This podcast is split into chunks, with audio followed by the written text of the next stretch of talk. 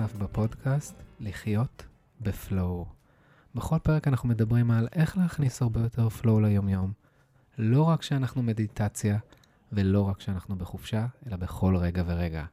והיום אנחנו הולכים לדבר על נושא שבחיי ניסיתי להשיג אותו במשך חודשיים. חיפשתי מישהו שידבר על הנושא הזה, ואין הרבה אנשים שמתעסקים בנושא הזה, ואתם שואלים את עצמכם, מה זה הנושא הזה? אז הנושא הזה שהיום אנחנו הולכים לדבר עליו, זה מינימליזם. וכשאני מתכוון מינימליזם, זה לא אומר שאני חי עכשיו אה, בפחות, קונה פחות, וממש לא, אלא אנחנו נסבין איך מינימליזם מכניס שפע לחיים שלנו, למה זה עושה את החיים שלנו טובים יותר, שיש לנו פחות חפצים או פחות דברים, ואיך זה מלמד אותנו לבחור את הדברים שבאמת באמת חשובים לנו. אמ, ואני רוצה ככה לתת רקע, כי מינימליזם בארצות הברית יש תנועה מאוד גדולה שהתחילה ב-2014, של ג'וש, ג'וש פילדס וריין ניקול דמוס, שהם הפכו את המינימליזם ממש לתנועה של 20 מיליון איש, ובארץ, משום מה, זה לא הגיע, זה לא הגיע כמעט, ויש איזה כמה אנשים בודדים, יחידי סגולה, והאורחת שהזמנתי היום היא אחת מהן. אה, אז ברוכה הבאה, שירן עמיגה. תודה רבה, איזה כיף להיות פה. איזה כיף, תודה. אז אני אציג אותך ככה קצת. קודם כל אני אספר לך איך, איך, איך הגעתי אלייך. כמו שאמרתי, חיפשתי וחיפשתי איך אני מביא את הנושא הזה של מינימליזם, של uh, לה, להרגיש שפע בפחות, שזה נשמע מוזר ונבין את זה עוד שנייה. ואז מצאתי סרטונים שלך ביוטיוב. ואז אמרתי, מגניב, יש פה סרטונים ביוטיוב, והיא מדברת על נושאים ממש מעניינים, מאוד פרקטיים. ורגע, היא, היא גרה בראשון. היא גרה בראשון. איך זה יכול להיות? היא חיה ביום-יום, היא לא גרה באיזה קיבוץ או באיזה משהו, באיזה סביבה כזאת, או מה שנקרא מחבקת עצים. לא, זה מישהי שביום-יום, ומאוד חשוב לי היה למצוא מישהו שמתעסק במינימליזם וחי את זה בתוך העיר וחי את זה בתוך היום-יום. אז אני אספר קצת מה את עושה. את, את, את uh, מלמדת אנשים, בעלי עסקים, שיווק, במיוחד באינסטגרם, נכון. שגם זה נשמע סותר. איך נכון. כאילו, זה ממש הדליק אותי. אמרתי, אוקיי, she's the one, אוקיי?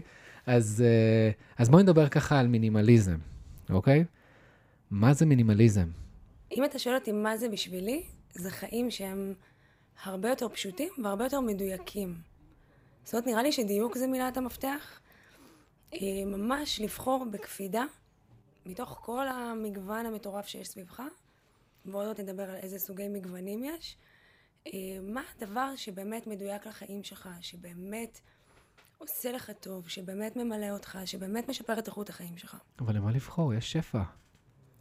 כי השפע הזה בנקודה מסוימת מתחיל להציף אותך. Mm-hmm. וכשאתה מוצא את עצמך מוצף, אתה אף פעם לא עושה בחירות טובות. Mm-hmm. אתה אף פעם לא באמת בוחר נכון. ויותר מזה, אמ, השפע הזה בעיניי זה אחד הדברים המהותיים שגורמים בסופו של יום למתח, ללחץ, לחרדה. זאת גם, לדעתי דיברנו על זה בשיחת טלפון המקדימה שלנו, שזו הסיבה שאני הגעתי למינימליזם, ממקום שאני הייתי באיזשהו קושי נפשי, במקום של חרדות, אני הרגשתי שאני חייבת שנייה לעצור את ההצפה המטורפת שאני חיה בה, ולהתחיל להוריד את mm-hmm. כמות הגירויים שיש סביבי. יש כמות גירויים מטורפת, ואנחנו ממש כל הזמן במרדף. במרדף של לקנות את נכון. הפלאפון הבא, של לקנות את המוצר הבא, וכמו שיש תמיד את האימג'ים האלה של התורים שמחכים לקנות את הטלפון לפני שהוא יוצא, או... וואו, זה מסוג או... הדברים שאני אומרת, מיליון דולר אני לא עומדת בתור הזה. אז, אז עכשיו העניין הוא, הוא להבין למה אנשים עומדים שם, ואיך אנחנו יכולים לבחור האם זה מתאים לנו או לא מתאים לנו. איזה שאלות אנחנו צריכים לשאול לפני שאנחנו רוכשים, רצוי שנשאל, אנחנו לא צריכים כלום. מה רצוי שנשאל לפני שאנחנו רוכשים איזשהו חפץ מסוים? אני חושבת שיש כל מיני סוגי שאלות. יש שאלות שמתאימות אה, יותר לבגדים, ויש שאלות שמתאימות יותר לחפצים. אני חושבת שמה שמנחה אותי mm-hmm. זה לשאול את עצמי, האם הדבר הזה שאני רוצה לקנות ישפר את איכות החיים שלי, כן או לא. אוקיי. Okay.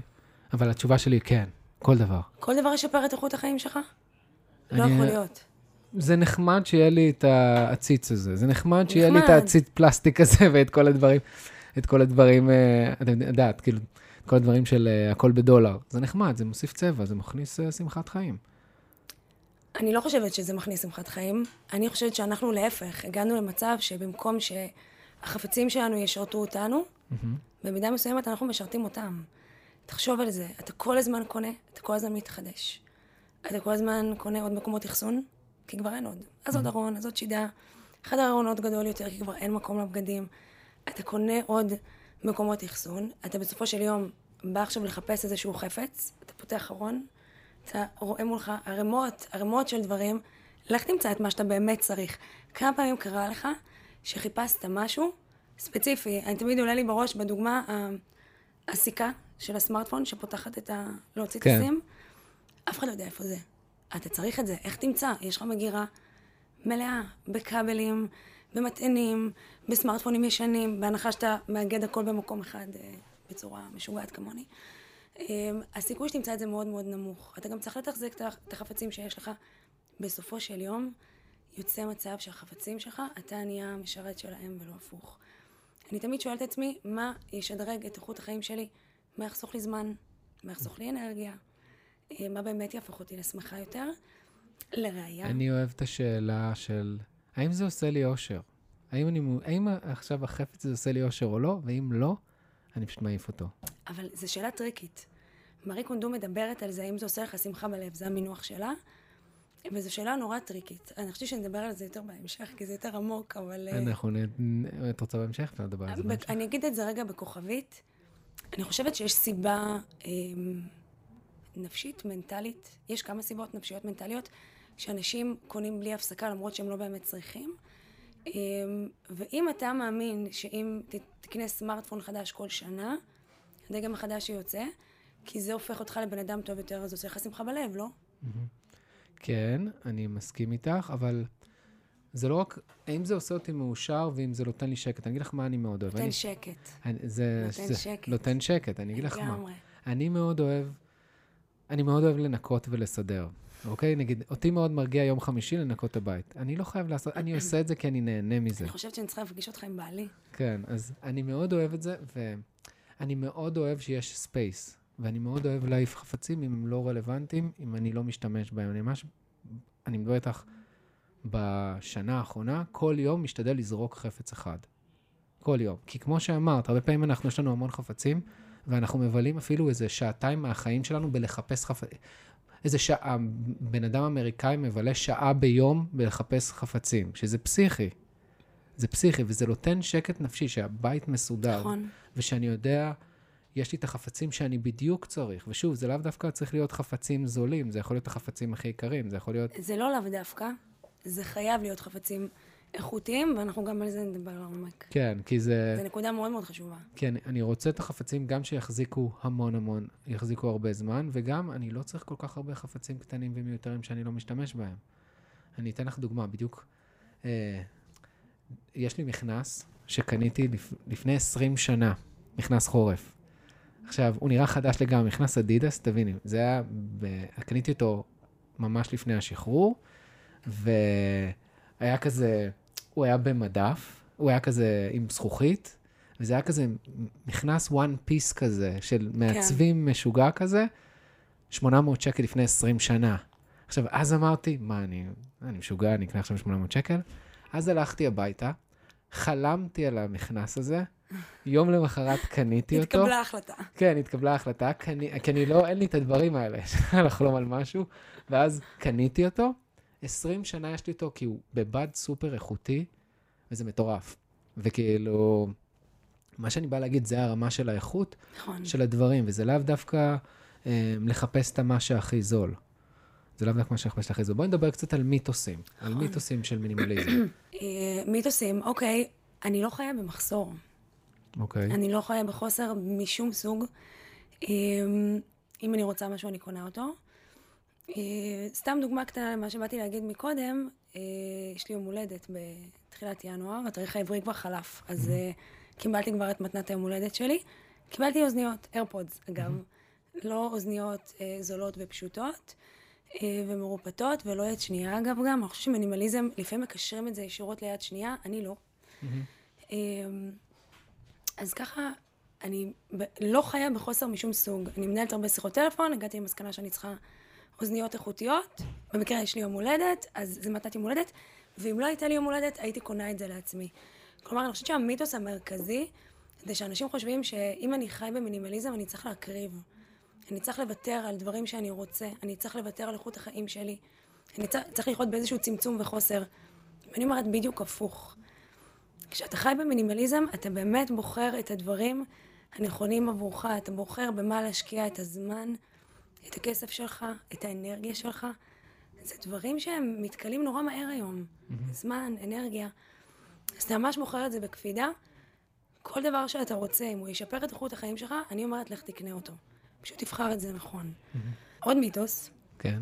שכדי לחיות במינימליזם, אמ, אני כנראה צריכה לעבוד אולי במשהו שהוא עבודת יד, יצירה, לחיות באיזה קיבוץ. עבודת אדמה. כן, אמ, להיות עם סנדלי שורש כל היום, אולי לא להתאפר, תדע לך שזה גם מיתוס. אולי אני צריכה להיות קצת מוזנחת, אה, לא לקנות מותגים. אמ, אני חושבת שמספיק לשמוע את הפודקאסט הזה וגם לראות איך אני לבושה היום, אין שום קשר בין הדברים. כמו שאמרת, אני עובדת בשיווק, יש לי עסק משלי, אה, כבר עם עובדים, לשמחתי. אני מתלבשת איך שאני אוהבת, אני מאוד מטופחת. נהיה מצב שלפעמים אנשים מקשרים אג'נדות או תפיסות מסוימות לתפיסות אחרות, וזה פשוט לא נכון. אתה יכול להיות בן אדם מטופח שנראה טוב, שמשקיע בנראות שלו, שחי חיים אורבניים לחלוטין, שעוסק במקצוע, כאילו שיווק זה נראה לי המקצוע הכי נוגד. רועש. מינימליזם בעולם, ורועש גם, בוודאי, וכאילו מעודד צריכה. אבל גם בשיווק שלך את מאוד מינימליסטית. יש לך את מאוד. הפלט הצבעים שלך. זה הכל מאוד... מאוד מאוד מדויק. תמיד כשמתקשרים אליי מתעניינים, משפט הראשון, במילים שלנו לידים, כן. המשפט הראשון, יש בך משהו, את כזאת מדויקת, הכל צריך כל כך פשוט ומדויק. אני חושבת שזה מה שהופך אותי למאוד יוצא דופן בעולם שאני נמצאת בו. אה, אני לא מאמינה גדולה ב... מהדברים הכי קטנים. אתה יודע, היה לי לקוח שעבר בשלב מסוים למשרד פרסום, כי הוא מאוד מאוד גדל, וכבר היה צריך דברים שאני לא נותנת בשירות שלי. אה, והוא אמר לי, המליצו לי להעלות כל יום פוסט, ראשון, שני, שלישי, רביעי, חמישי, שישי, שבת. אוטומטית האיכות שלהם יורדת. אוטומטית, זה בלתי נמנע. אמ, עיצובים מטורפים, שתמיד אני אומרת, תחשבו איך הדברים נראים מהצד. אתם עושים רעש. מנסים לתת יותר מדי ערך בתוכן שאתם כותבים, ואתם מעמיסים עוד מידע ועוד מידע ועוד איבדתם את האנשים מזמן. כן. אני אומרת, בואו תהפכו את זה להכי פשוט אה, שיש, הכי מדויק וחד שיש, הכי איכותי שאתם יכולים. אה, ואני אגב הראשונה שאומרת, לא להיות באינסטגרם כל הזמן. אה, אני מלמדת איך לא להיות באינסטגרם אם את מלמדת? בקלות, ויותר מזה אני אגיד לך, אני מלמדת גם לשים הגבלת זמן. אני בעצמי שמה הגבלת זמן, למרות שזה ואת המקצוע שלי. עומדת בזה? חד משמעית, ואין לי התראות של אינסטגרם בטלפון. אני נכנסת באופן יזום, כשאני בוחרת להשקיע את הזמן שלי עכשיו באינסטגרם, אני אגיד לך מה אני מבין ממך, שמינימליזם זה לבחור איך אני רוצה לחיות את החיים שלי. ממש. לבחור, אני קוראת לזה מסננת. זה מסננת, כי הרבה פעמים החיים אומרים לך, אתה צריך את זה, אתה צריך את זה, אתה צריך עכשיו, אם זה להיכנס הרבה לאינסטגרם, או אתה צריך עכשיו לקנות את החפצים האלה בבית, או אתה צריך שיהיה לך את הכל. ולא, פה יש בחירה באמת מה נכון לי. מודעת. מודעת מה נכון לי, מה מסב לי אושר, מה נותן לי שקט, וזה מאוד מאוד חשוב. ובכלל, כשאתם מסתכלים על חפצים שיש לכם בבית, תתחיל, עוד שניה אנחנו נסרוק מה, מה האופציות וכאלה, מה חשוב ומה לא חשוב, תתחילו לשאול את עצמכם את השאלות האלה. אני אתן לך דוגמה, משהו שלי היה דילמה השבוע. אני אעלה על זה נראה לי סטורי. מצאתי קלטות וידאו וואו. מ- מנפ- מכיתה ט' ומנשף סיום י"ב ומהצבא, קלטות VHS. עכשיו, אין מקלט VHS, נכון. אז אני צריך להמיר אותם לדיגיטל. ואז שאלתי חבר, חבר ילדות, להמיר או לא להמיר? הוא אמר לי, ברור שלהמיר, זה נוסטלגיה, זה זה. עכשיו, אני לא רואה את הדברים האלה אף פעם. וגם אם אני אמיר את זה לדיגיטל, ואם יימחק לי המחשב, יימחק הדבר הזה, או אני לא אראה את זה. אז אני שואל את עצמי, האם אני צריך להמיר את זה או לזרוק את זה? ואין לי שאלה מוחלטת. יש פה נוסטלגיה, ויש פה להחזיק את זה. אני חושבת שפה נכנס העניין של המודעות העצמית. כשאתה בא ואומר, אני יודע שאני בן אדם שלא מתחבר לנוסטלגיה, אני לא הולך לצפות בזה, זאת המודעות שלך ברגע שאתה מפעיל את השיקול דעת הזה, וזה בדיוק לעצור את ההצפה, לעצור את כל מה שכולם אומרים לך, מה, תשמור, זה נוסטלגיה. מי זה מעניין מה הוא חושב? סליחה, בלי לפגוע בחבר היקר. אה, חשבתי להעלות, אני אעלה לא את זה רלוונטי. סטורי באינסטגרם. תעשה שאלון, אבל זה מגביר את. המעורבות בעמוד. כן, לא, עזבי את המעורבות, מעניין אותי כאילו מה אנשים יגיבו, מה הם היו עושים. זה ממש מסקרן. אז אני אגיד לך, אני אעשה לך ספוילר. רוב האנשים יגידו לך לשמור את זה, פומו וזה. נבדוק את זה. רוב האנשים ממש יפחדו, כאילו, הפחד לזרוק, שאם יום אחד אני אצטרך את זה, אני גם מדברת על זה המון בערוץ יוטיוב שלי, הפחד של לזרוק, ואם יום אחד אני אצטרך. עכשיו, בדברים נוסטלגיים זה הרבה יותר מורכב, ואני אומרת לך שאני חותמת לך, ואני רוצה לראות את התיעוד, 85% לפחות יגידו לך להשאיר, וואלה. ואני אומרת, פה תכניס את השיקול דעת שלך. אוקיי. אני בן אדם שלא מתחבר לנוסטלגיה, אני לא אצפה בזה, חבל על הזמן, על האנרגיה, על הכסף. כן, להחזיק את זה, זה מקום. גם ברגע שאנחנו מפנים דברים מהבית, מה שאני אוהב, שאני זורק דברים, זה מכניס דברים. חדשים. זה. מכניס חמצה, א', אני אוהב space, אבל זה מכניס דברים חדשים, וזה נותן את השקט הזה.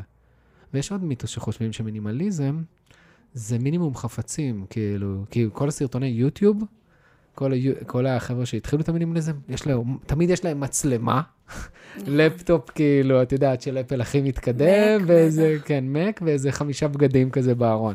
אז זה לא, לאו דווקא מינימליזם. ממש לא. זה לא מינימליזם, לא צריך להיות במינימום חפצים, אלא זה יותר ה mindset והחשיבה והשאלות שאנחנו שואלים עכשיו, וגם השאלות שנדבר עליהן עוד מעט ונתחיל לצלול לשאלות שקשורות לבגדים ולדיגיטל. אז זה מאוד מאוד חשוב. והרבה פעמים גם יש אשליה שאנשים אומ- אומרים, אני מינימליסט. אני זוכר, הייתי... אמרתי לאחי על, על מינימליזם, הוא אמר לי, מה אני מיני- מינימליסט, כן? בוא נראה. עכשיו, הוא די, הוא די שם, כן? ושוב, אין הגדרה על זה, אז פתחתי את הארון של ה... את המגירה של הכלים. אתה יודע, את המגירה של הסכו"ם וזה, ואז את מוצאת המון דברים שאת לא יודעת מה הם. אני אגיד לך מה עוד אתה מוצא. כן, אתה מוצא כפילויות כן. מטורפות. כן, לגמרי. נו, הוא עמד במבחן או לא עמד? לא. ב, הוא, הרוב כן, אבל ב, בזה של הכלים זה היה ממש מצחיק. כשפתחנו את המגירה של כל הסכו"ם וכל הדברים, את יודעת, שלה, זה היה מצחיק, זה היה פשוט מפוצץ ולא לא ידעתי מה, כל דבר, מה, מה הדברים עושים בכלל. אז זה היה ממש מצחיק. אז בואי נדבר ככה, בואי, אה, יש את, יש את, בואי נדבר על מארי אה, קונדו, שאנשים אוקיי. מכירים אותה, ש... רוצה לספר עליה קצת? אז אה, גילוי נאות, אני קראתי את הספר שלה, לא במלואו, אני בשלב מסוים עצרתי. אה, מארי קונדו היא בעצם כהנת של ארגון וסידור הבית, יש לה כל מיני שיטות שלה, גם שיטות של איך עושים declutter, declutter זה בעצם התהליך של הצמצום, אה, וגם ממש איך לסדר אותם, איך לקפל את הבגדים, איך לסדר את החפצים, את הפיצ'פקס וכולי. זה באמת מאוד מאוד סחף את העולם, השיטה שלה נקראת קון מארי. אני מכירה אישית מישהי שככה ממש עברה הכשרה שלה, מסתבר שיש הכשרות בינלאומיות לשיטה שלה. תראה, אני לא מאוד התחברתי, דיברנו על זה מקודם בנגיעה... על השאלה שלה. שאמרת. גם על הקריטריון, כן, שאם זה מעורר שמחה. יכול להיות שמעורר בי שמחה לנסוע במרצדס, האם אני באמת צריכה מרצדס. אבל... אה, או שני רכבים לצורך העניין. אבל גם מבחינת תהליך הדקלטר, כמו שהיא מציגה אותה בספר, זה, היא מציגה תהליך מאוד מאוד מעמיק, שבעיניי, רוב האנשים יהיה להם מאוד מאוד קשה ליישם אותו בצורה דוגמה שהיא של מציגה. איזה תהליך היא נותנת. היא אומרת עכשיו, כל פעם שאתה עושה איזשהו סינון, אתה לוקח, יש לה גם סדר אגב, אתה לא מתחיל נגיד מדברים רגשיים, אתה מתחיל מהדברים הכי קלים. אז בדרך כלל תתחיל מניירת, מבגדים, מפיצ'יפקס וכאלה, ולאט לאט תתקדם לדברים הרגשיים, שיש בזה היגיון, כי אתה רוצה לאמן את השריר הזה. זה דווקא נחמד. כן, אתה רוצה לאמן, לאמן את השריר הזה ולהתחיל להתרגל להעיף דברים. רגע, אני רוצה רגע לעצור ולפתוח פה טאב. כשאני התחלתי לנקות דפים, את יודעת, ניקיתי פח כחול. פח כחול מלא מילאתי לא אותו. מאמינה לך. ביקר לי מכל, כי ההורים שלי תמיד היו משכ... באיזה גיל זה היה? לאחור... אני מדבר איתך לפני שנה וחצי. וואו. אני מדבר איתך, ההורים שלי תמיד היו משכפלים כל דבר, את מכירה את זה? שאנשים מבוגרים משכפלים כל הזמן אה, שלוש פעמים, ארבע פעמים את הדפים. למקרה אני- חירום. לא הייתי כזה, אבל כל דבר היה לי, היה לי שכפול, אם זה תסריט או זה, ומצאתי את עצמי יום אחד, enough. רגע, לא מספיק שזה על המחשב ועם מקונה- מגובה בהארד דיסק? זה, לא יודע, את יודעת, לפעמים זה תסריט, לפעמים זה משהו שכתבתי, וכאילו, לא יודע, זה פשוט נשמר, ופתאום חוברות, פתאום מצאתי את עצמי זורק פח כחול, הייתי בשוק. הייתי בשוק. איזה כ- כיף זה. זה, זה כיף מטורף, זה כאילו אתה מוריד משקל מהגוף בכלל, להעיף דברים, יש בזה משהו משחרר. זה, נכון. זה תמיד כאילו, מאפ... זה, זה, זה גם נפשי, זה כאילו מאפשר למשהו חדש להיכנס, נכון. וזה מזרים את האנרגיה. זה, זה, זה סיבה אחת למה לעשות, זה למה אני מתלהב כל יום לזרוק, אפילו משהו הכי קטן, כאילו, זה, זה כיף.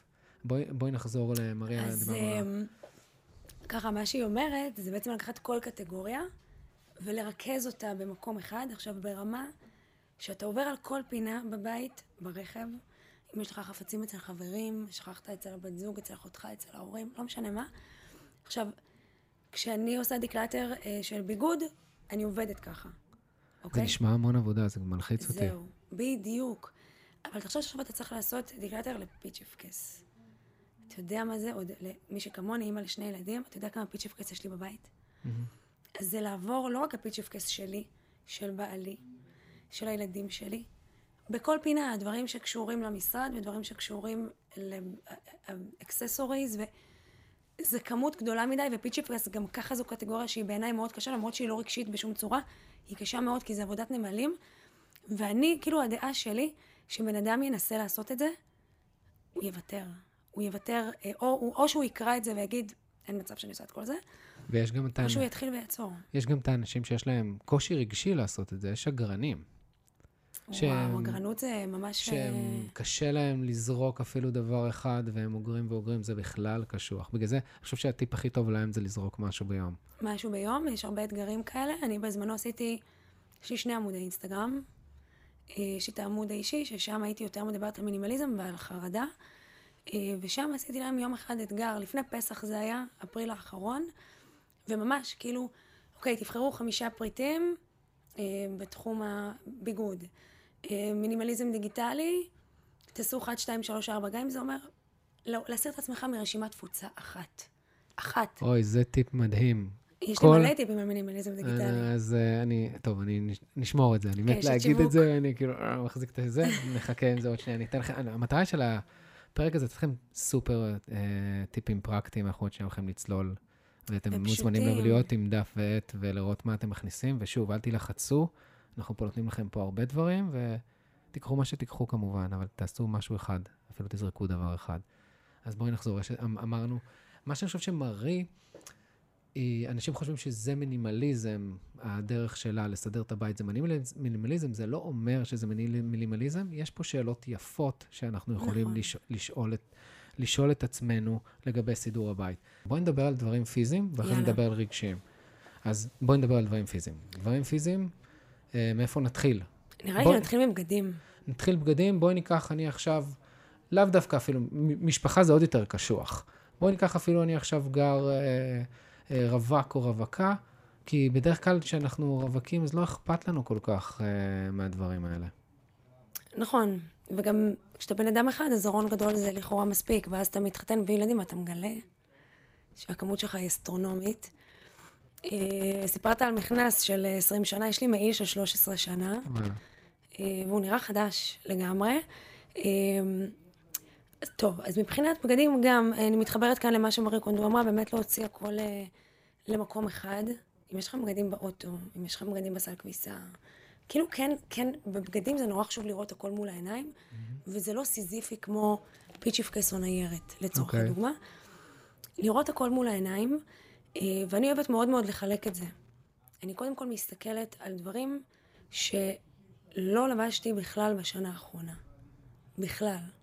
פה מבחינתי אם לא לבשת את זה בשנה, את זורקת? אין סימן שאלה. כשזה שנה, אין סימן שאלה. את לא אומרת, יכול להיות... התירוץ היחידי שאני מחזיק בגד, אני אומר, אולי אני אצבע איתו פעם. אז יש לי בגד לצביעה. מוכר לי. אז יש לי בגד לצביעה.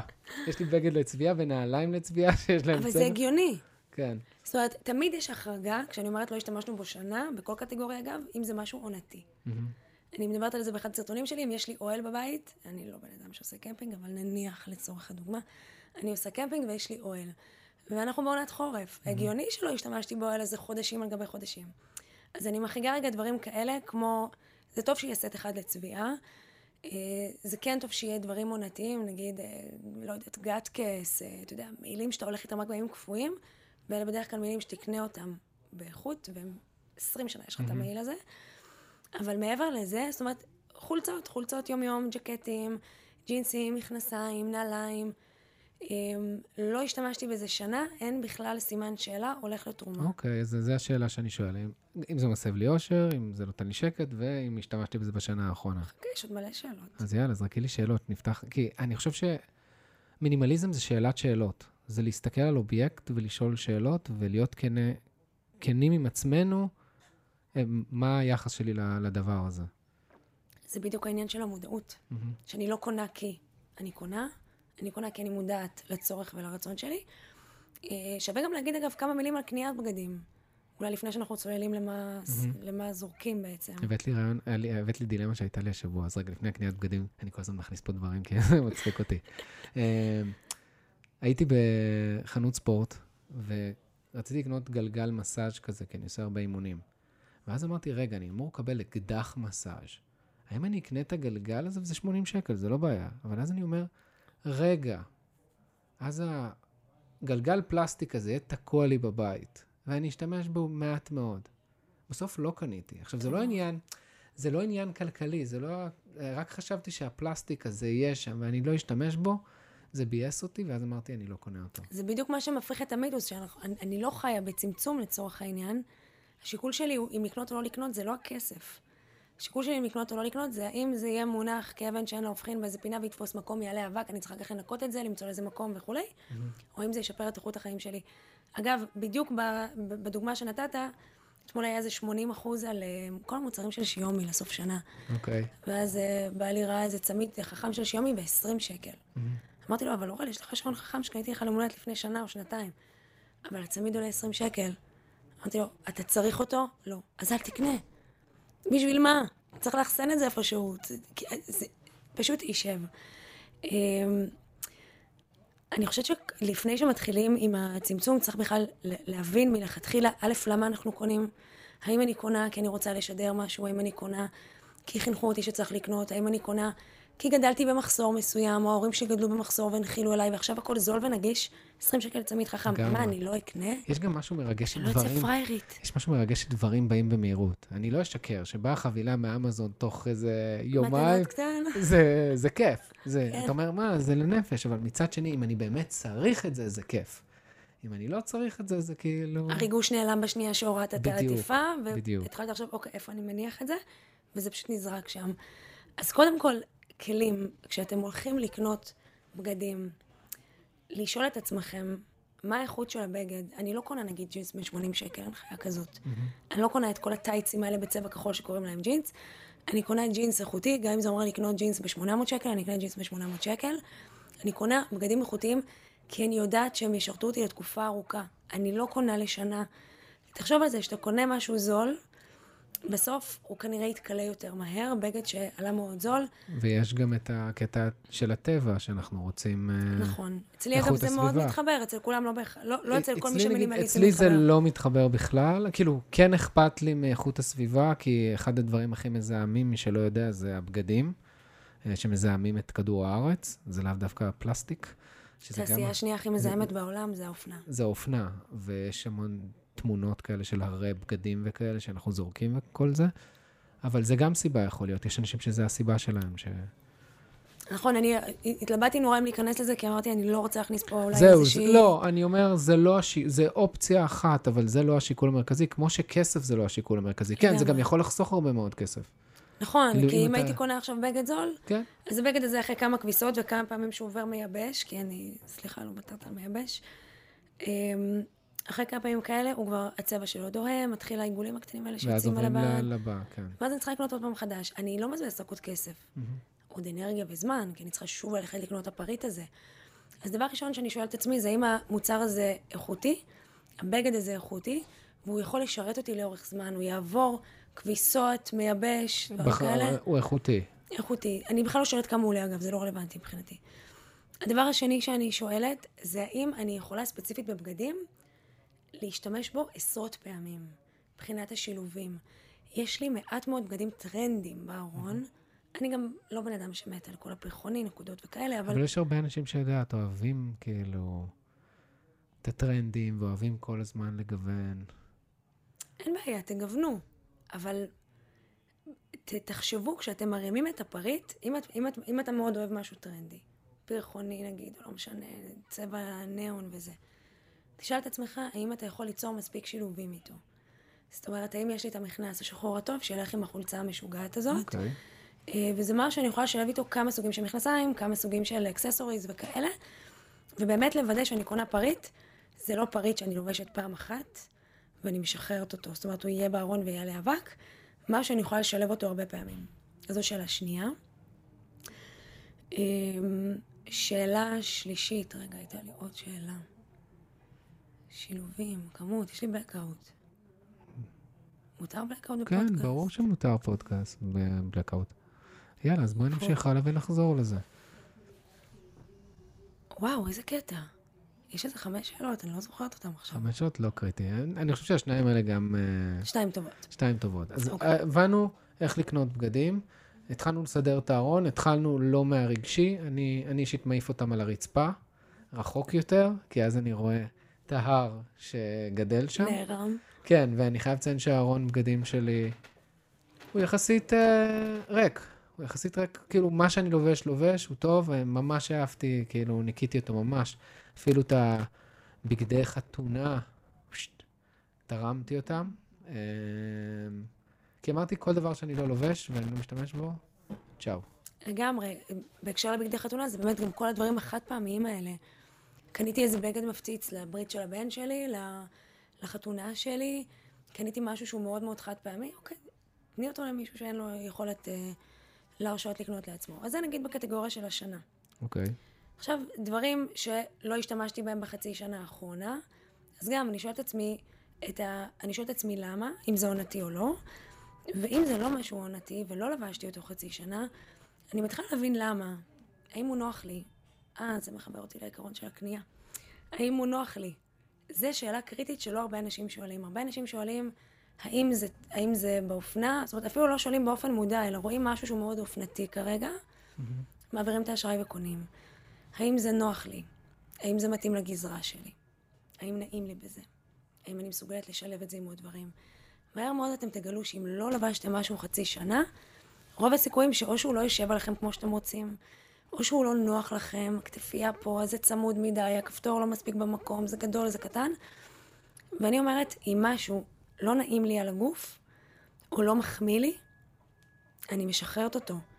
ואז ישר באות המחשבות, הרי למה אנשים בסופו של יום לא משחררים? אבל זה יפה. זה עלה הרבה כסף, ולא לבשתי בזה. זה הפחד הזה מלצאת פראייר. זה אותו פחד, אגב, שגורם לנו לקנות משהו נורא בזול במבצע, mm-hmm. שאני לא אצא פראייר ואני אפספס את ההזדמנות. בדיוק אותו פחד אומר לנו, קניתי את זה ב-300 שקל, את החולצה הזאת בזארה, ולא לבשתי אותה, אני אזרוק אותה? איזה פראיירית אני, זרקתי כאילו 300 שקל לפח. אז מה תעשי, תשמרי את זה ולא תלבשי? זה לשמור מתוך פחד. כן, או, שת, או, או שתלבשי את זה בגלל שזה עלה 300 שקל ואת חייבת להוכיח לעצמך שהנה לבשת ואת לא פראיירית, אבל זה לא נוח לך, את לא מרגישה בזה נעים, זה לא מחמיא לך. אז כל הדברים שהם לא נוחים, לא מחמיאים לגזרה, לא לבשתי אותם שנה, ולא בגלל שהם עונתיים, אני משחררת אותם. אוקיי, שחרר. כמובן, דברים ש... אה, לשחרר אפשר לשים בספסל למטה, אם אתם אה, גרים בעיר שיש בה הרבה תנועה, תוך שנייה לוקחים את זה, כן. אם זה תל אביב בשלוש שניות, או לתרום את זה מן הסתם. נכון, ויש הרבה מקומות שאפשר... כן. אה, לא, אבל זה גם משהו שיצר לי הרבה זמן אה, מחסום. אין לי כוח ללכת עכשיו לחפש איזה פח, אה, לתרום את זה, אז לא עשיתי את הזריקה. שמים בבגאז'. כן, לא, אבל זהו, אז אני לא רוצה שזה ייתקע באוטו. את מבינה, יש המון סיפורים, למה לא, אני בכוונה מספר, משתף את כל הסיפורים שעוצרים אותנו, אז תמצאו משהו פשוט, הכי נגיש, מתחת נכון. לבית, חברים, שימו בפייסבוק, אין תירוצים. אגב, אני חושבת שיש ארגונים ש... שבאים עד שמגיעים אליך עד הבית. נראה לי תלוי פשוט צריך במשקל. למצוא את זה בגוגל, כן. אם זה כמות. עכשיו, אם כבר אתם עושים באמת אה, דקלטר כמו שצריך, כן. אתם אם אתם מקשיבים לעקרונות שלי, אתם תיפרדו מכמות, אני אז מבטיחה. דיברנו על ארון- על ארון בגדים?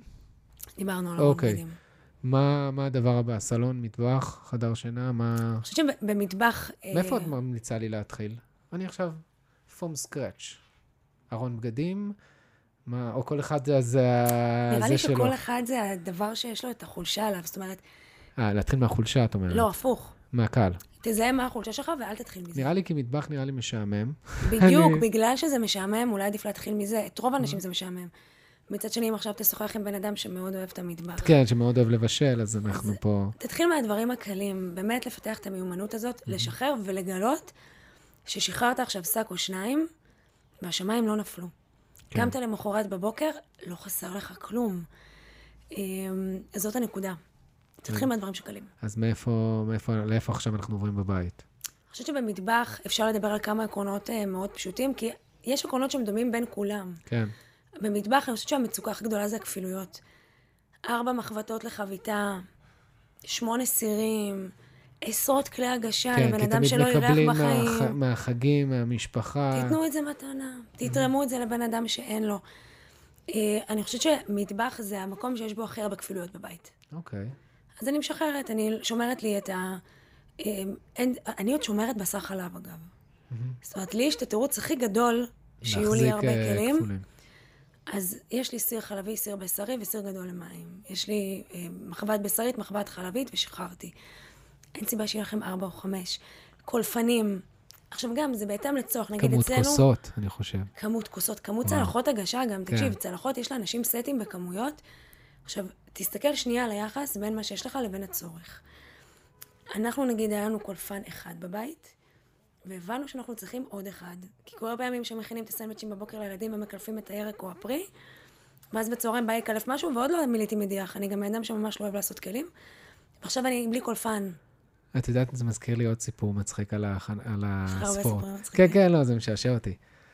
קניתי, לקח לי למצוא מזרן יוגה ספציפי, שלוש מילימטר, משהו שאני מחפש לעמידות ידיים המון זמן. ואז כשהייתי בחנות ספורט, ראיתי את ה... ולקח לי איזה ארבעה חודשים למצוא אותו, ואז ראיתי אותו עוד הפעם, ושלי קצת נסרט וקצת כלב שרט לי אותו וכאלה, ואז אמרתי, מוכר. אני אקנה, את המ... אני אקנה את המזרן או לא אקנה את המזרן? וקניתי את המזרן כי אמרתי שיהיה אחד לבית ואחד לחוץ. כאילו, את השחוק יותר לחוץ. זה התירוץ שאמרתי לעצמי. ואז באתי למאמן שלי, אמרתי, טוב, אני אשים את המזרן שלי אצלך, כי כל פעם אני בא אליך, אז מה אני סוחב את זה? הוא אומר, לא, תשמור בבית. אבל מה אני אשמור בבית? אני כל הזמן בא אליך. הוא אומר, לא, תשמור בבית. ואז הוא, נתן לי תירוץ למה לשמור את זה. הוא אמר לי, יהיה לך עכשיו מזרן לבת זוג העתידית שלך. או, אתה נכנס פה כבר לזימונים כן, לא, ונגנות. ואז אתה כזה מתחיל לספר לעצמך סיפורים, למה אתה צריך את המזרן הזה לא בבית. כן, זהו, אז זה ממש מצחיק איך אנחנו, אני בכוונה צוחק מזה, כי אני מנסה להראות לכם את התהליך חשיבה שלנו, איך אנחנו מנסים להצדיק את המוצר שקנינו כדי להרגיש טוב עם עצמנו. והכי חשוב שנהיה נאמ- נאמנים וכנים לעצמנו ונשאל את השאלות, אם זה, אם זה מתאים לנו, לא מתאים לנו, אם זה נכון לנו, ואם אנחנו באמת רוצים את זה וצריכים את זה. אגב, בדיוק בדוגמה שנתת, יש את המשפט הקבוע, שיהיה למקרה חירום. כן, ואז אני אומרת, למקרה חירום, יש לי אולי שלושה דברים בבית. תאורת חירום, תיק עזרה ראשונה, כנראה יש עוד משהו, אני מניחה, על חירום שאני לא זוכרת כרגע, וזהו. אנשים לפעמים אומרים, קניתי ג'קט שחור, אחרי יומיים קניתי עוד ג'קט שחור, או אחרי שנות חודשיים, או לא משנה מה, אבל אני אשמור את הישן, שיהיה למקרה חירום, ש... זה לא מקרה חירום, ולא צריך לשמור למקרה חירום.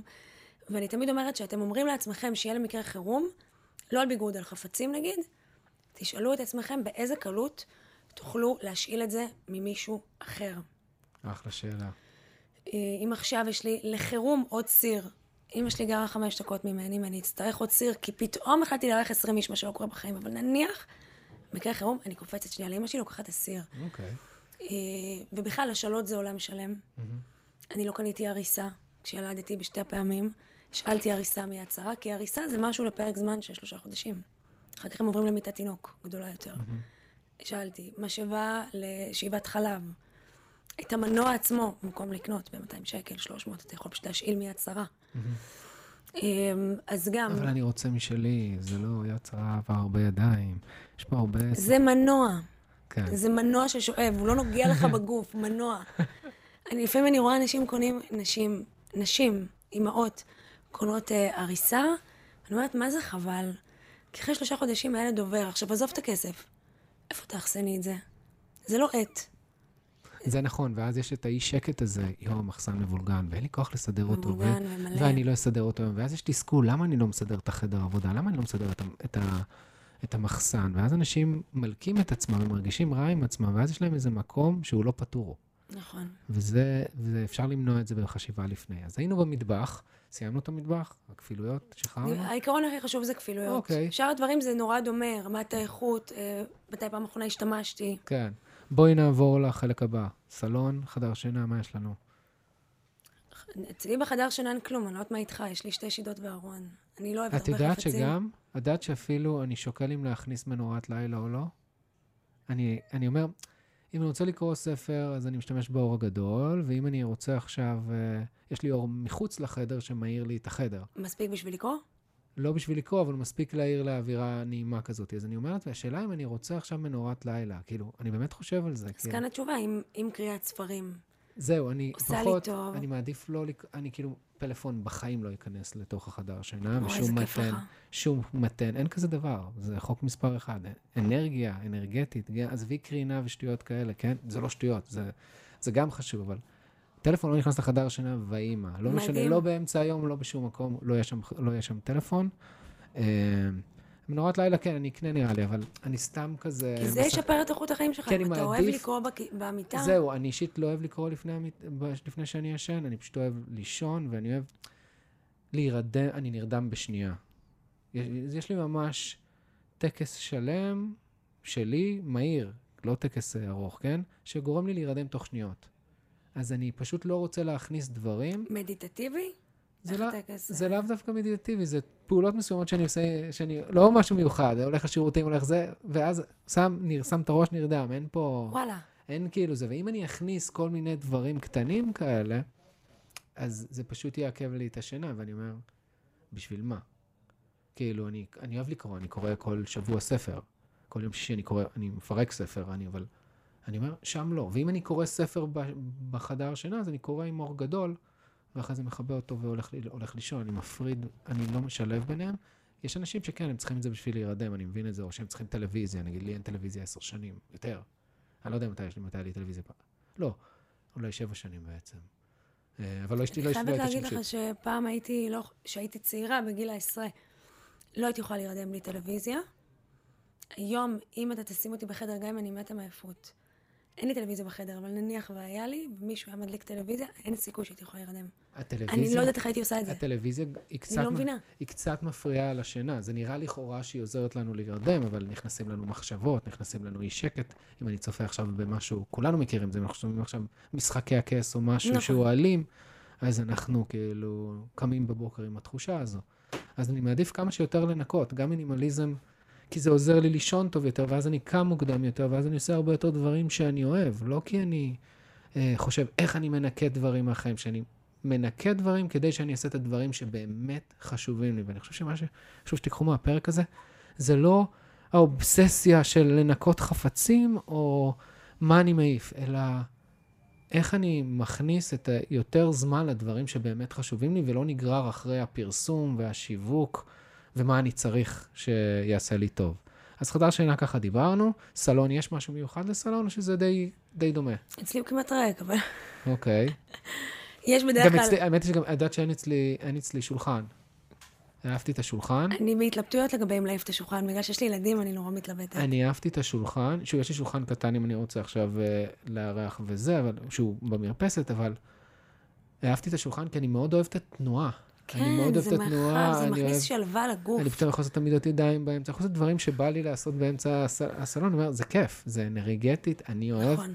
ויש אנשים שגם אוהבים, את- זה גם, אתה הולך, זה חוסם אותך, אתה הולך מסביבו. שוב, ויש לי סלון שהוא לא קטן, אני פשוט, והיה לי, סול- יש לי שולחן כאילו של 5,000 שקל, עץ, מלא, מעוצב, שהוא, אני בדילה, אני כאילו לפני לשחרר אותו, כאילו, זה. קשוח. זה, זה לתת אותו למישהו קרוב, זה פשוט. קשוח, ישר באות לך מחשבות. באמת, אם אתה נותן אותו למישהו קרוב, אתה מרגיש אתה, אז אוקיי, הוא עשה את העבודה שלו. שאתה לא פרייר. אין, זה הכל נכון, מתחיל זה ונגמר שם, וזה. זה שם, זה שם, זה שם לגמרי, כי גם היה קשה למצוא אותו.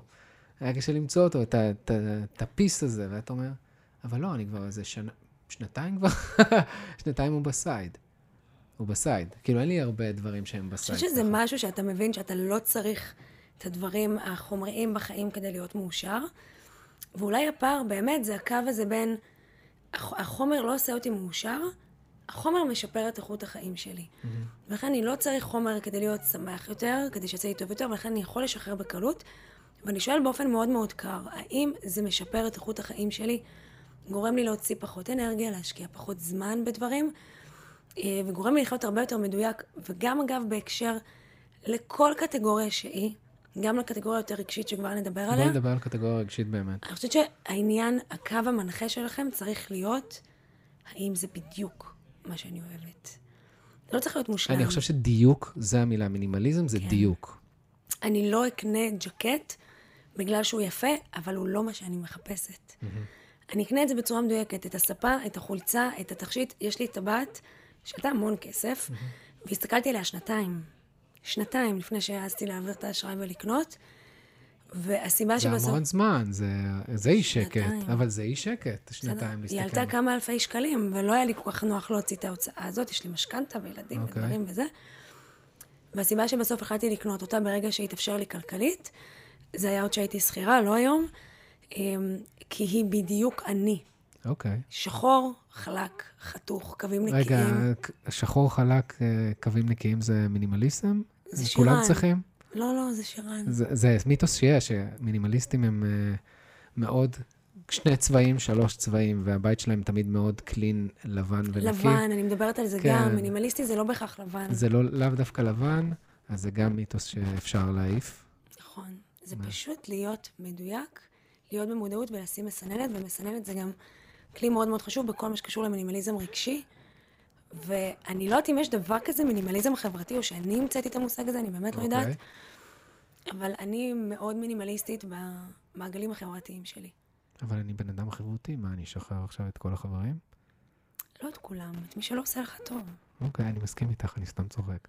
אני, אני, אני עוד לפני שידעתי מה זה מינימליזם וקראתי לעצמי, בגיל 18 כבר התחלתי ממש לנפות אנשים מהחיים שלי, זה אני חושבת החלק הכי קשה. אני יכול להגיד לך שחברי ילדות שאני מאוד מאוד אוהב שגדלנו ביחד, אני לא בקשר יומיומי איתם. כמובן שאם יהיה איזה אירוע, את יודעת, מסוים, איזה יום הולדת או, או לידה או דברים כאלה, או חתונה או, או דברים שליליים גם, אז, אה, אז ניפגש וכאילו כלום לא קרה, אבל ביום-יום אני עם הרבה, רובם לא בקשר.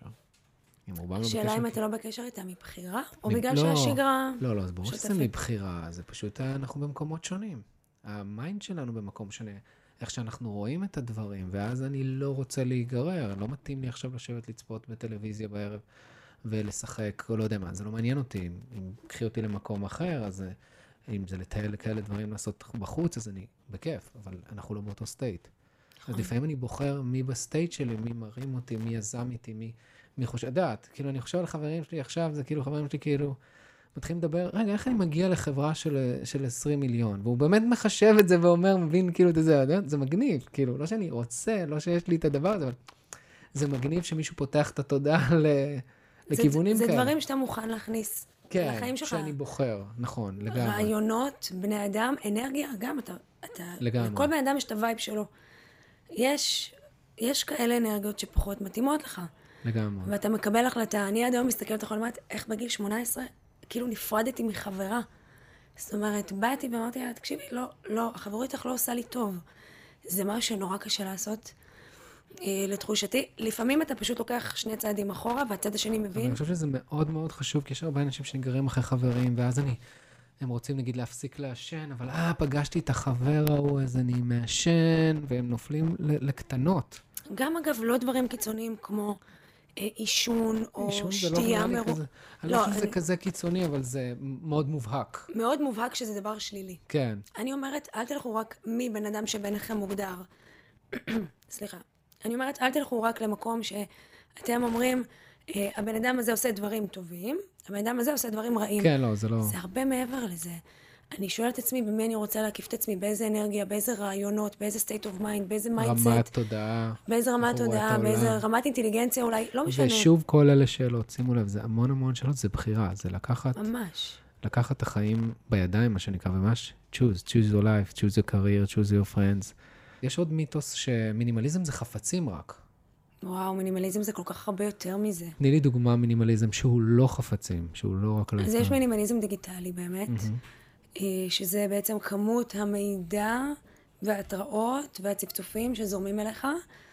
הנה עוד דבר שיוצר אה, לחץ וחרדה נוראים בעיניי, אה, אם זה התראות בטלפון, אם זה כמות רשימות התפוצה שאתה רשום אליהן, אם זה כמות האפליקציות שיש לך בטלפון. בואי נתחיל, ניתן פרקטיקה של. מינימליזם דיגיטלי. אז. ככה, כמה, כמה ניוזלטרים את רשומה? שניים, שניים? אה, אני- ואחד מהם זה אה, ספק שלי, זאת אומרת, כן. שאני נעזרת בשירותיו. אה, אני באופן קבוע ותדיר מסננת, אם יצא שנרשמתי מאיזושהי סיבה, מורידה. אני חושבת שאני רוצה רגע לתת איזה משפט מקדים לכל הדבר הזה שהוא מינימליזם דיגיטלי. דיברנו מקודם על מסננת. אני שמה מסננת בכל דבר בחיים שלי. בוודאי, בוודאי, בדברים דיגיטליים שמגיעים אליי, אני כבר שלוש שנים לא רואה חדשות. זה קשה פה עכשיו, יש פה הרבה אנשים. עזבי חדשות, טלוויזיה וזה, זה כאילו... אני רואה קצת טלוויזיה, אגב, נגיד העונה החדשה שיצאה של בית הנייר, לא מזמן כבר סיימתי לראות אותה. אני, אני מוכרת ממש בקפידה מה אני מכניסה לראש, ולמה בחרתי להגיד חדשות?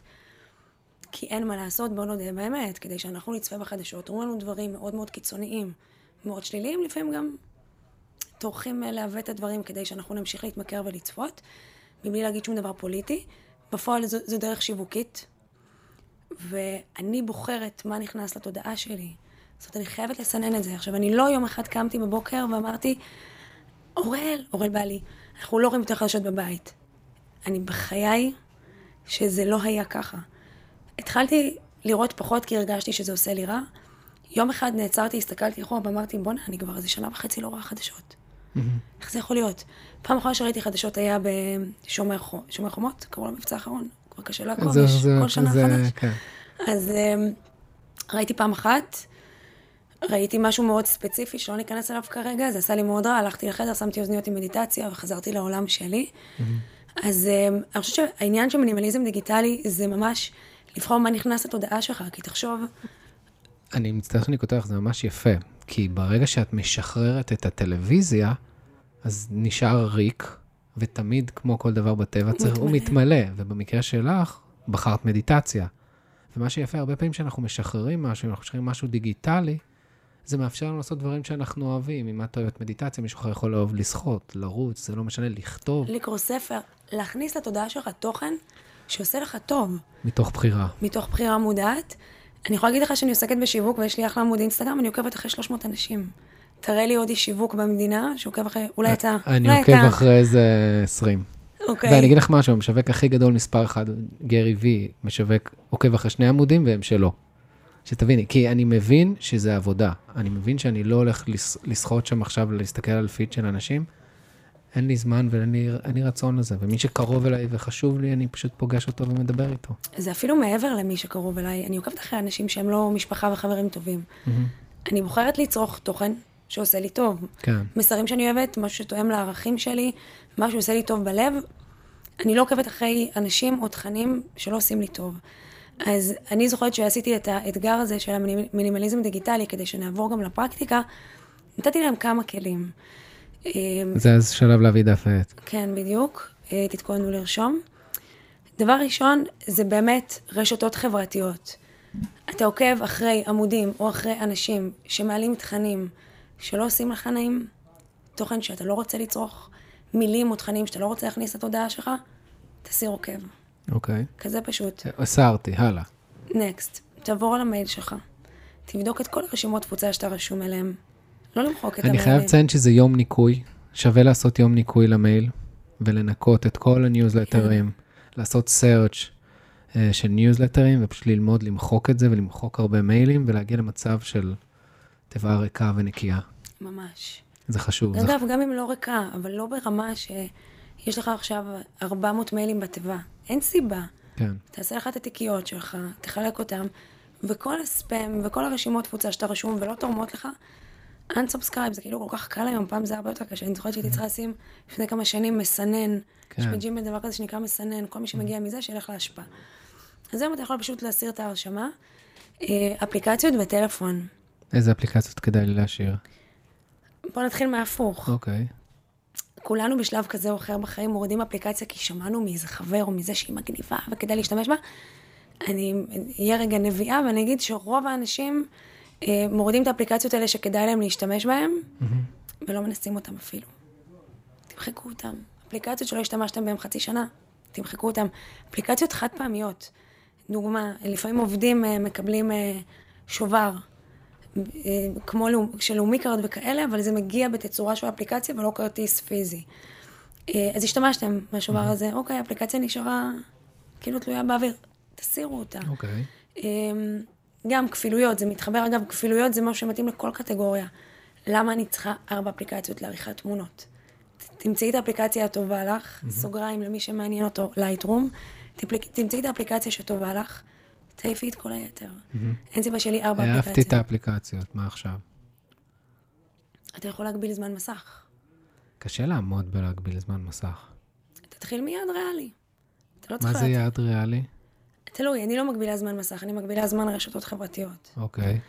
אמ, אני אמרתי לעוקבים שלי שבעיניי המקסימום שצריך להיות אה, זמן מסך ברשתות חברתיות, באינסטגרם, זה שעה ביום, כולל העלאת תוכן, העלאת stories, להגיב לאחרים, אוקיי. לענות להודעות וכולי. כמובן שאני, ההגבלה שלי יותר גבוהה. מן הסתם, אני עושה ניתוח עמודים לאנשים, כן. עיצובים, אני חייבת לראות את העמוד שלהם, אני עובדת על זה לפעמים 40 דקות על כל עמוד. אה, בעיניי שעה לרשת חברתית זה מעל ומעבר. לכבות את ההתראות בטלפון. תשאירו התראות. יש אנשים שמסוגלים, אגב, לכבות גם התראות לוואטסאפ וכאלה. אני אומרת, אמיתי, אני לא. אה, בטח לא עם ההורים הדאגנים שיש לי, אם לא עניתי שעה, הלך עליי. אבל יש דברים שהם לא קריטיים, בוודאי שצריכים להיות לכם מטרות לשיחות טלפון, להודעות. למה צריך התראות מפייסבוק? למה צריך התראות מג'ימל? למה צריך התראות מאינסטגרם? למה צריך התראות... אגב, יש מלא אפליקציות שאנחנו בכלל לא מודעים לזה שיש להן התראות, כי זה לא באמת הגיוני. למה צריך שיהיה התראות לווייז? למה צריך שיהיה התראות לאפליקציה של עריכת סרטונים? תדעו שזה קיים. אז אני זוכרת שממש אז העליתי צילום מסך, כנסו להגדרות שלכם, יישומים, הורדתי את ההתראות. מה תוריד עכשיו? ממש את הכל. מה, לא מספק אותך שום דבר ממה לא, שאני אני אומרת? לגמרי, אני איתך, אנחנו מנקים את הדיגיטל. אני מתקדם. אני חושבת שגם זה, זה הרבה מאוד עניין של... אה, אה, גם הרמה של איך שהמחשב שלך נראה. אה, אני לא יודעת, אה, כאילו, ממה, שאני, ממה שלי יצא לראות על דסקטופים של אחרים, אז הרבה פעמים אני רואה דסקטופ מלא בקבצים. אני ממש שמה את העין שלי על תיקיית ההורדות שלי. אני איתך לגמרי, אני עושה את הדברים האלה, אבל אני חושב עכשיו מנקודת מבט שמישהו עם דסקטופ מבולגן ועם התראות, זה נשמע הרבה עבודה. תתחיל לאט לאט. תקשיב, אני לא חושבת שצריך בבת אחת לרוקן את כל התיבה במייל. אני אישית חושב צריך להשקיע יום בזה, להגיד, אוקיי, כמו שאני עכשיו עושה ניקוי של בית, או של חדר, או של צביעה מסוימת, להגיד, אוקיי, אני לוקח את הזמן הזה עכשיו ומתחיל לנקות. אם אין לי attachment, מה שנקרא, אם אין לי מגבלות רגשיות, זה ככה, זה מה שאני עשיתי. אבל אמרתי, אוקיי, אני עכשיו מתיישב על המיילים, מנקה את המיילים, מסדר את, ה, את הדסקטופ, את הטאבים, שזה גם מאוד יכול לעזור, לקצר זמנים. אני, אני הייתי ממליץ. השאלה כאילו- אם אתה מלכתחילה לא בן אדם ש... שחי עם דסקטופ מפוצץ. היה לי, דסקטופ, היה לי דסקטופ מפוצץ, היו לי המון תוכנות מיותרות. ביום אחד עשית הכל? זה חריג. ישבתי, זה מה שאני אומר, זה קשה ישבתי, מאוד. ישבתי יום שישי, לקחתי יום שישי, ופשוט ישבתי על זה. שוב, זה סוגי טיפוסים וסוגי אנשים, אפשר להתחיל מאחד, כאילו כל יום להעיף משהו, או שפשוט לשבת על זה, להחליט, אני מנקה את זה, ויש תחושה של שחרור. זה כיף, שמים מוזיקה, נכנסים למוד של, של ניקיון, לא יודע, יש לי את זה מילדות, תמיד כשהיינו מנקים את הבית היינו כאילו שמים מוזיקה פול ווליום וזה, רוקדים, אז זה כאילו, זה אותו דבר, זה להיכנס למוד הזה ולהתחיל לפנות את ה... לעשות את הניקוי הדיגיטלי הזה. אני חושבת שכאילו, אני יכולה להגיד על עצמי שאני פחות או יותר איפשהו בדרך האמצע. אמ, אני לא אעשה אחד כל יום, זה יטריף אותי, אני, אני ארגיש שלא סופקתי, לצורך העניין, ולא תמיד אני צריך לעשות הכל בבת אחת באותו רגע. היום כן, כי היום אני כבר מיומנת בדבר הזה, אבל בעבר זה היה לי קשה, אז מה שאפשר לעשות כדי גם לראות תוצאות מצד אחד, מצד שני לא לשבת עכשיו חמש-שש שעות, תעשה איזה 20-30 אחוז. וה-20-30 אחוז האלה הם מספיק גדולים כדי שפעם הבאה שתיכנס למחשב אתה תראה הבדל בדסקטופ, אתה תראה הבדל בתיקיית הורדות, תראה הבדל בתיבת מייל, אה, אבל לא, לא ישבת עכשיו איזה חמש שעות, זה לא מתאים לכל אחד. אה, ולא דיברנו על הדבר הכי קשה לעשות, מה? אני בא הענן של לחפצים. התמונות. לא, בתוך הדיגיטלי. אוקיי, הענן של התמונות. אתה יודע מה קורה שם לאנשים? מה קורה בפלאפון לאנשים?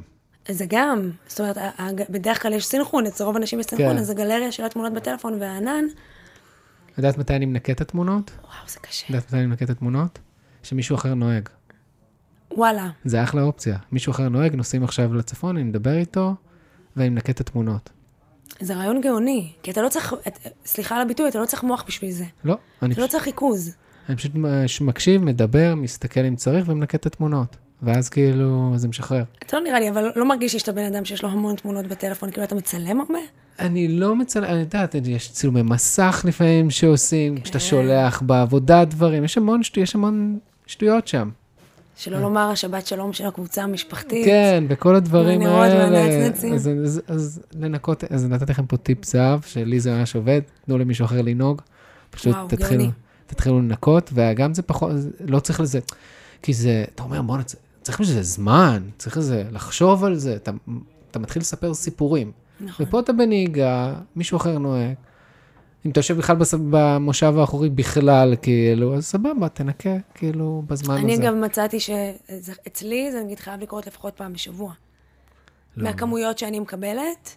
אני אולי בגלל שאני, ארוכות. אולי בגלל התחום שאני עוסקת בו, אבל אני, אני מוצאת עצמי כאילו, נגיד, אותי זה מטריף, כמו שאתה פותח ארון ואתה רואה מלא חפצים, זה מטריף לי את הדעת, אז גם מטריף אותי שאני עכשיו, נגיד, אה, אתה מכיר את זה שאתה רוצה לעלות סטורי, Mm-hmm. או לשלוח תמונה, אז אתה נכנס דרך האפליקציה ההיא של הוואטסאפ, או של כן. האינסטגרם לגלריה, אז אתה רואה כל מיני דברים שלחו לך אתמול, או שצילמת אתמול, ואז אתה מתחיל לחפש איפה התמונה הספציפית שאתה צריך.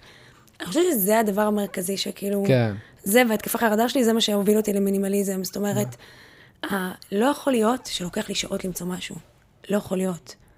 זה, זה פוגע באיכות חיים שלי. לא יכול להיות שאני צריכה... אני יכול להגיד שהיום אני ממש לא מבלה זמן, אני מאוד מוצא דברים ממש במהירות. אני- בטח, גם אני. כאילו אין כזה דבר, אין כזה דבר להתחיל לחפש, להפוך דפים, לחפש, ממש לא, כל דבר ידוע איפה הוא מסודר, לא כי אני איזה פריק של סדר או ניקיון, פשוט it's cleans the mind, זה מנקה את המוח, ומוח צלול, ואז אני יכול באמת להתעסק בדברים שאני אוהב. בואי נדבר על רגשי, נשאר לנו רגשי לדבר. מה אתה מגדיר כרגשי? מערכות יחסים? מגדירה את זה כרגשי? אני כאילו, זה מבחינתי חלק מזה, זה באמת החברים, מה שדיברנו עכשיו, שזה... חברים, זה גם יכול להיות יחסים. אה, זוגיות שלא טובה, או אפילו גם, יכול להיות גם משפחה. שוב, משפחה לא מחליפים, אבל כן אני יכול לבחור למנן את זה. למנן את זה. אם מורה עכשיו כל הזמן מכניס לי ואומר לי דברים שאני לא אוהב, אוקיי? ולוחץ עליי את מה שהוא רוצה, אוקיי? אז כן, אני יכול להחליט, אני פחות מבקר. אני פחות מבקר, ואני מבקר מתי שנוח לי, ואני בוחר את זה כדי לא להרגיש את, ה... את הלופ הרגשי הזה ואת הסחיטה נכון. הרגשית הזו. אז זה מה שאת קוראת רגשי? כן, מבחינתי זה באמת האנשים שמקיפים אותי. אני קוראת רגשי גם למחשבות, אבל אני לא יודעת אם זו ההגדרה הנכונה. אה, מחשבות יוצרות כי הן רגש. יוצאות רגש, בדיוק. אז יוצרות רגש. מבחינתי, אז זה מדיטציה, זה תרגול זה מיינדפולנס. לתרגל מדיטציה, זה לתרגל מיינדפולנס. למי שזה מעניין אותו, מיינדפולנס למתחילים זה אחלה ספר שבעולם להתחיל איתו. אמ, אני, האמת יש פרק של אה, מדיטציה, של ויפאסנה. כבר דיברנו על זה שאני. צריכה לשמוע את כל הפודקאסט שלך. נכון, אז יש שם ממש פרק על... אה, התחלתי כבר, אגב. מגניב, איזה כיף. התחלתי מהכלכלה. אה, אוקיי. אמ, אני חושבת שכאילו כל הנושא הרגשי זה גם האנשים שמקיפים אותי וגם המחשבות שיש לי בראש. אגב, כמו שאמרתי, אני הגעתי ממקום של חרדות, אז אני, יצא לי מאוד מאוד ללמוד על עצמי ובאופן כללי את הדברים האלה, שכשאתה, אה, יש לך אמונה מסוימת, אמונה הזאת יוצרת דפוסי מחשבה מסוימים, אלה יוצרים רגשות ותחושות וגורמים לך בסוף לפעול בצורה שהיא לא מדויקת לך. ולכן ברגע שאתה מתחיל גם מלסנן את המחשבות שלך ולבחור אותן בקפידה, לא לקחת אותן כאמת מוגמרת. מחשבה שעברה לי בראש, היא לא אמת, היא מחשבה שעברה לי בראש. לגמרי. לעצור רגע במודעות ולהסתכל עליה מהצד ולהגיד האם זו אמת. האם זו מחשבה, אגב, שאני רוצה שתוביל אותי בחיים. אבל בין- לפעמים זה קצת קשה שאני בתוך לופ, אז כאילו, זה קשה לעשות את זה אם אני עכשיו בכעס או בתסכול או משהו לא הלך לי, לחשוב האם אני רוצה את המחשבה הזו בחיים שלי, זה קצת קשה, אבל זה מה שאומר שצריך את התרגול היומיומי. בדיוק. וזה לא יבוא, זה לא רק שאלה שאני שואל בראש, זה לא רק את המהלך אינטלקטואלי, זה גם פיזי וחווייתי ותחושתי שצריך לתרגל ולהתאמן בו. וברגע שאנחנו מעיפים דברים, יש לנו יותר זמן לתרגל. לגמרי. יותר יותר זמן ויותר חמצן. לגמרי, לגמרי. אני ואנרגיה. תמיד אומר שהחופשה הטובה ביותר זה מדיטציה, וזה, אני לא סתם צוחק, כאילו, עשרה ימים שעשיתי מדיטציה, זה, תמיד אתה אומר, חו"ל וזה, אבל לא, כשיש לך את השקט, אין לך טלפונים, אין לך כלום, אתה לא חייב כלום לאף אחד, אתה רק מודד כל היום, מהבוקר עד הערב, אוכל, מודד, ישן. זה החופשה, מודד.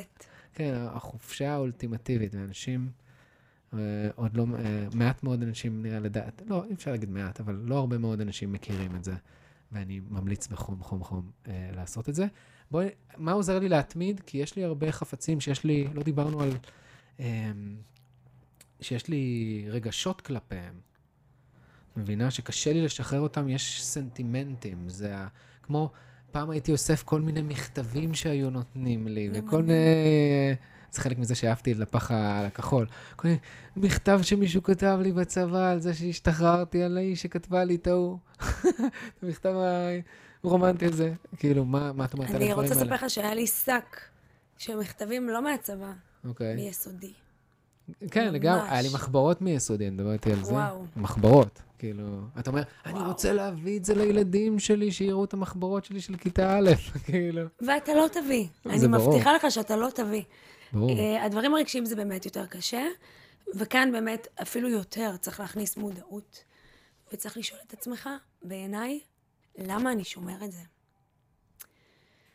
האם אני שומר את זה כי האם זה באמת יעשה לי טוב בצורה כזו או אחרת, וברוב המקרים התשובה היא לא, או האם אני שומר את זה כי באיזשהו מקום אולי זה לוקח אותי לתקופה שהייתי בה יותר מאושרת. ואז זה מזכיר לי, ואני מרגיש לא בסדר עם בדיוק. עצמי, ואני מרגיש נוסטלגיה, למה הוא לא כאן, למה היא לא כאן.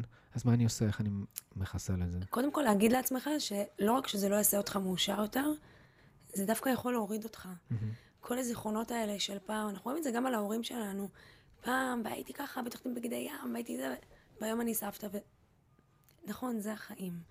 האם, האם זה ייתן לכם משהו להסתכל אחורה ולהגיד פעם היה טוב, או שבפועל זה פשוט יגרום לכם להרגיש מאוד מאוד רע עם מה שקורה היום.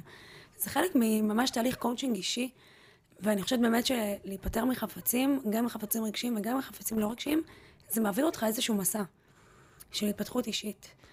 אמ, גם בתוך הדברים הרגשיים, להתחיל מהדברים הרגשיים היותר קלים. זאת אומרת, אם המכתב מהאקס הנוסטלגי אה, זה החלק הכי קשה, תשאירי אותו לסוף. אני באמת חושבת שברגע שאתה מתחיל ואתה זורק, ולמחרת קמת בבוקר וגילית שהשמיים לא נפלו, זרקתי את ה... אמ, מה- מה הדבר הכי... שהיה לך הכי קשה לזרוק? הכי קשה לזרוק. שאלה קשוחה. וואו. גם אני, אני חושב על זה, אין לי, אני לא יודע מה, אבל אה, אני. אני לא חושבת שהיה משהו שהיה לי ממש קשה, שכאילו אמרתי, יאללה, איך אני עושה את זה? אתה יכול לשאול אותי, מה את זוממת להעביר הלאה ולא מאפשרים לך? אוקיי, בא לי תולעת ספרים. אוקיי, ועל הדרך אני גם אתן פה טיפ על הספרים. ספרי פרוזה, כן, אלה ספרים שאנחנו קוראים פעם אחת ולא נקרא יותר, נכון? אנחנו כבר יודעים מה הסוף, הוא מת בסוף, נגמר. כן. אנחנו יודעים. ספרי עיון זה ספרים שתמיד אפשר לחזור עליהם ולקרוא אותם שוב ולהתפתח איתם יחד. ואני אומרת, ספרי פרוזה, קראתם פעם אחת, תעבירו הלאה, אבל יש. משהו בספרים שכאילו, אני רוצה להראות שאני חכם, ואני רוצה להראות שיש לי ספרייה גדולה. ואת יודעת, יש משפט שאם מי שיש לו ספרייה גדולה, אז הוא מאוד מצליח בחיים. אני אומרת לך, יש לי ה-שמונים. 400 ספר- ספרים שבא לי בבית, הוא לא נותן לי לזרוק, הוא לא נותן לי להעביר אותם הלאה. אוקיי, 400, אוקיי. אוקיי? אה, לשחרר אותם. אני אישית, יש, אני אישית אוהב ספרים, אני שומר את הספרים, כי הם רובם עיון, ואני תמיד בדיוק, חוזר אליהם. ואני ממרקר אותם, וזה כמו ספרי עבודה, ויש לי ספרייה ענקית מלאה בספרים של ספרי עיון, אני אוהב את זה. כאילו, אני... שוב, מינימליזם זה לא אומר שחייבים לזרוק עכשיו את כל הספרים, אבל כן, גם אהבתי את כל הספרים האלה, את יודעת, שאת מקבלת מידיעות אחרונות וכל מיני על uh, היסטוריה, שאם אם אני לא מתחבר לספרים האלה, כן? יש כאלה שאוהבים ספרי היסטוריה. אז כן, אותם לשחרר ולהוריד אותם מהר מאוד למטה. לגמרי. אני לא חושבת שהיה משהו שהיה לי מאוד מאוד קשה לשחרר. אני חושבת שבתחילת הדרך, שהתחלתי עם בגדים, זה נורא קשה לשחרר בגדים יקרים שלא לבשת מעולם. זאת אומרת, חולצה כן, שעלתה הכסף, 300... הכסף זה הכי- זה יותר חולצה קשה שעלתה מהרגשי. 300 שקל, יותר מזה, חולצה שעלתה לי 300 שקל, ועוד לקחתי אותה לחייט לתקן משהו, אז גם נסעתי, השארתי, חזרתי, שוב נסעתי לאסוף, שילמתי, תראה כמה אנרגיה הוצאתי לדבר הזה. לקנות כסף, לתקן. לנסוע לחייט, זמן, זרקתי אותה בסוף. לא לבשתי אותה פעם אחת, ובדרך כלל זה קורה כשאנחנו קונים דברים שלא מדויקים. אוקיי, זאת אומרת, זה... אני מנסה לחשוב, אני, אין לי כרגע. אין לי משהו שכאילו אמרתי, אני לא מסוגלת לשים את זה בפח. לא, אין לי דבר כזה. אין לי גם, אבל יכול להיות שאנחנו מספרים סיפורים, ואז אנחנו מוצאים איזה תירוץ להחזיק את זה. את מבינה למה אני מתכוון? זה לא איזה משהו שאני כל הזמן. חושב עליו, אלא אני מוצא איזה סיפור שמרגיע את, ה, את אותו רגע. אולי השולחן, אולי השולחן, אה, אולי השולחן אצלך אחרי באמת. הפודקאסט הזה אני אחשוב איך אני משחרר אותו באמת. אתה יודע מה קשה? מה? קשה מאוד הצעצועים של הילדים. כן? זה מלחמה בשתי חזיתות אצלי. כי הם רוצים ו... אחד זה הם ואחד זה ההורים שלי. Mm, ההורים שלנו רובם גדלו ב... אתה יודע, במחסור מסוים. כן. תשע נפשות, בדירת שתיים וחצי חדרים וכאלה, והכל היה יקר אז. אני זוכרת את עצמי כילדה, אפילו עזוב את ההורים שלי, עצמי כילדה, חוסכת שנה את הדמי כיס כדי לקנות בובה. שעלתה מאה ומשהו שקל. היום אותה בובה, הולך לכל מיני רשתות זולות, לא חשוב שמות, 20 שקלים היא עולה, והיום גם ה... יש לך, רוב האנשים מרוויחים היום יותר ממה שהם הרוויחו לפני 20-30 שנה, מבחינת השווי של הכסף.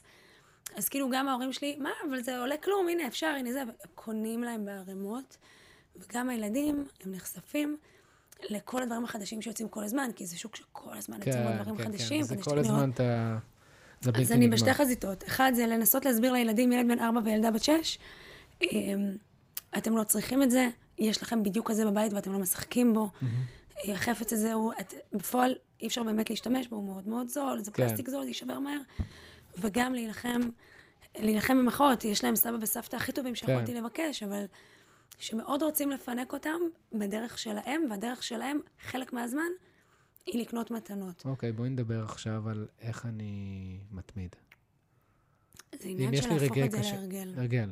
פשוט כל פעם. להתחיל בצעדים קטנים שאתה מרגיש שנכונים לך, לא משנה אם זה דיגיטלי ולמחוק תמונות, לא משנה אם זה בגדים. אם אתה מרגיש שזה משהו שהוא מאוד רחוק ממך כרגע, תתחיל בדברים קטנים ובדברים שהכי קלים לך. תעשה את זה באופן רוטיני, זה יהפוך להיות הרגל, ואני אומרת לך, באמת, זה המשפט- מתחיל להיות כיף, זה לא רק הרגל. מה זה כיף, ובאמת המשפט מפתח, נפטרת מהחפץ, שנורא פחדת, כי אמרת, אם יקרה מצב כזה ואני אצטרך ולא יהיה. אבל אם יום אחד אני כן ארצה ללבוש את זה, למרות שלא לבשתי את זה שלוש שנים, וזה בארון שלי שלוש שנים וזה, אתה פתאום מגלה שאחרי שזרקת את זה, אתה אפילו שכחת שזה היה קיים. לגמרי. אגב, עוד טיפ, בהקשר הזה בכוכבית, בדרך כלל כשאני עושה דקלטר לבגדים, כל עונה, ארבע פעמים בשנה, אני לוקחת תמיד כמה בגדים שאני מתלבטת לגביהם. הם חייבים להיות בגדים שהם באיכות טובה, שהם נראים מעולה והכל. אני מתלבטת אולי לגבי האם אני מצליחה לשלב את זה, או האם זה יושב עליי מספיק טוב. אני שמה את זה בנפרד בארון מצעים מתחת למיטה. לא פותחת את זה חצי שנה עד הפעם הבאה שתגיע העונה הזאת. מרימה את המיטה בפעם הבאה, רואה אותם, ותתפלא לשמוע, היו מקרים שבגדים חזרו לארון ואפילו השתמשתי בהם הרבה. וואלה. גם, רק בתנאי שהם איכותיים ושהם מתאימים לסגנון שלי, ואולי משהו לא עבד לי בשילוב או באיך שהם ישבו וצריך איזה סידור קטן. אה, ואז אם עברה באמת התקופה, הוצאתי אותם, מסתכלת עליהם ואני לא רואה את עצמי לובשת, זה הזמן לשחרר. אוקיי. זה נותן קצת ביטחון. אתה אומר, על הדברים האיכותיים שיש לי, אני אתן להם הזדמנות, אבל לא להסתכל עליהם חצי שנה. אני אגיד לך מה, לשכוח שהם קיימים. אני אגיד לך מה, יש לי, ב- יש לי פינה קבועה לקראת סיום. איזה משפט או ציטוט היית שמה על המקרר שמסכם את מה שדיברנו, או בכלל? איזה... לא התקלת. בכלל, כאילו, אני מעולם אני השיווק. אעזור לך. אני- לתמצת למשפט זה אני החלק הכי אעזור קשה. לך, אני אעזור לך. אני לקחתי ממרי קונדו דווקא. הדרך הטובה ביותר להבין מה אנחנו באמת צריכים, היא להיפטר ממה שאנחנו לא צריכים. זה משפט שמאוד אהבתי. זה משפט מצוין. מה שלך? שלי. אני חושבת, אמ, כאילו יש כמה דברים פה שאמרתי שהייתי שמה על המקרר. החפצים שלי צריכים לשרת אותי ולא אני אותם. פגז. אה, החיים הכי טובים שאני יכולה לבקש בשביל עצמי זה חיים מדויקים, שאני מחליטה באופן מודע, זאת אומרת שאני מכניסה מודעות לחיים שלי. חיים ממודעות זה לגמרי. הדבר הכי טוב שאפשר לאחל לעצמנו. שירן, איפה אפשר להשיג אותך? אז אה, אפשר לראות את התכנים שלי גם בערוץ היוטיוב שלי, שירן עמיגה באנגלית, וגם בעמוד האינסטגרם שלי, גם שם אני שירן עמיגה, באופן לא מפתיע. מגניב, ואחלה, אני ממליץ בחום, אחלה של עמוד יוטיוב, המון טיפים על מינימליזם, מומלץ בחום. תודה רבה. תשמעי, הזמן עף לו, טס לו. האמת שמהר. אנחנו לגמרי, לגמרי. אז קודם כל אני רוצה להודות לך, היה לי ממש תענוג. תודה, גם תודה לי לך. מאוד. אני רוצה להודות לכם על שהאזנתם לפרק הזה, והשאלה שאני שואל אתכם, איזה חפץ אתם מעיפים היום? לא הרבה, אחד, איזה חפץ אתם מעיפים היום איך אתם מתחילים, ממה אתם מתחילים, תבחרו מאיזה חלל שאתם רוצים בבית, מה שעושה לכם טוב. חפץ אחד, חפץ אחד ואנחנו נהיה מאושרים. אתם יכולים לתייג אותנו אה, באינסטגרם, היי שגיב, אתם יכולים לשאול שאלות. אה, תגידו לנו איזה חפץ, צלמו אותו אפילו, זה יהיה מגניב רצח אם נראה כל מיני חפצים. זה יהיה מסקרן לראות איזה חפצים הם יזרקו. האמת שכן, מה איזה- החפצים הכי קלים. כן, מה החפצים הקלים, ואם מישהו אמיץ שיעשה את הכי קשה שלו. יודעת, לאכול את הצפרדע, שאתה לאכול קודם כל את הדבר הכי קשה. לבלוע את הצפרדע. כן, לבלוע את הצפרדע, נכון, לבלוע. אז, אה, אז חברים, אז אני מודה לכם שהאזנתם. אתם מוזמנים לשתף אנשים, חברים, אנשים אהובים עליכם, בני משפחה, אגרנים, אה, שאתם רואים ואתם ממש רוצים לעזור להם, ולעצמכם כמובן. אז אה, תודה רבה לכם, אני מאחל לכם המשך יום נפלא, וכמו שאנחנו מסיימים כל פרק, may the flow be with you. 下午好啊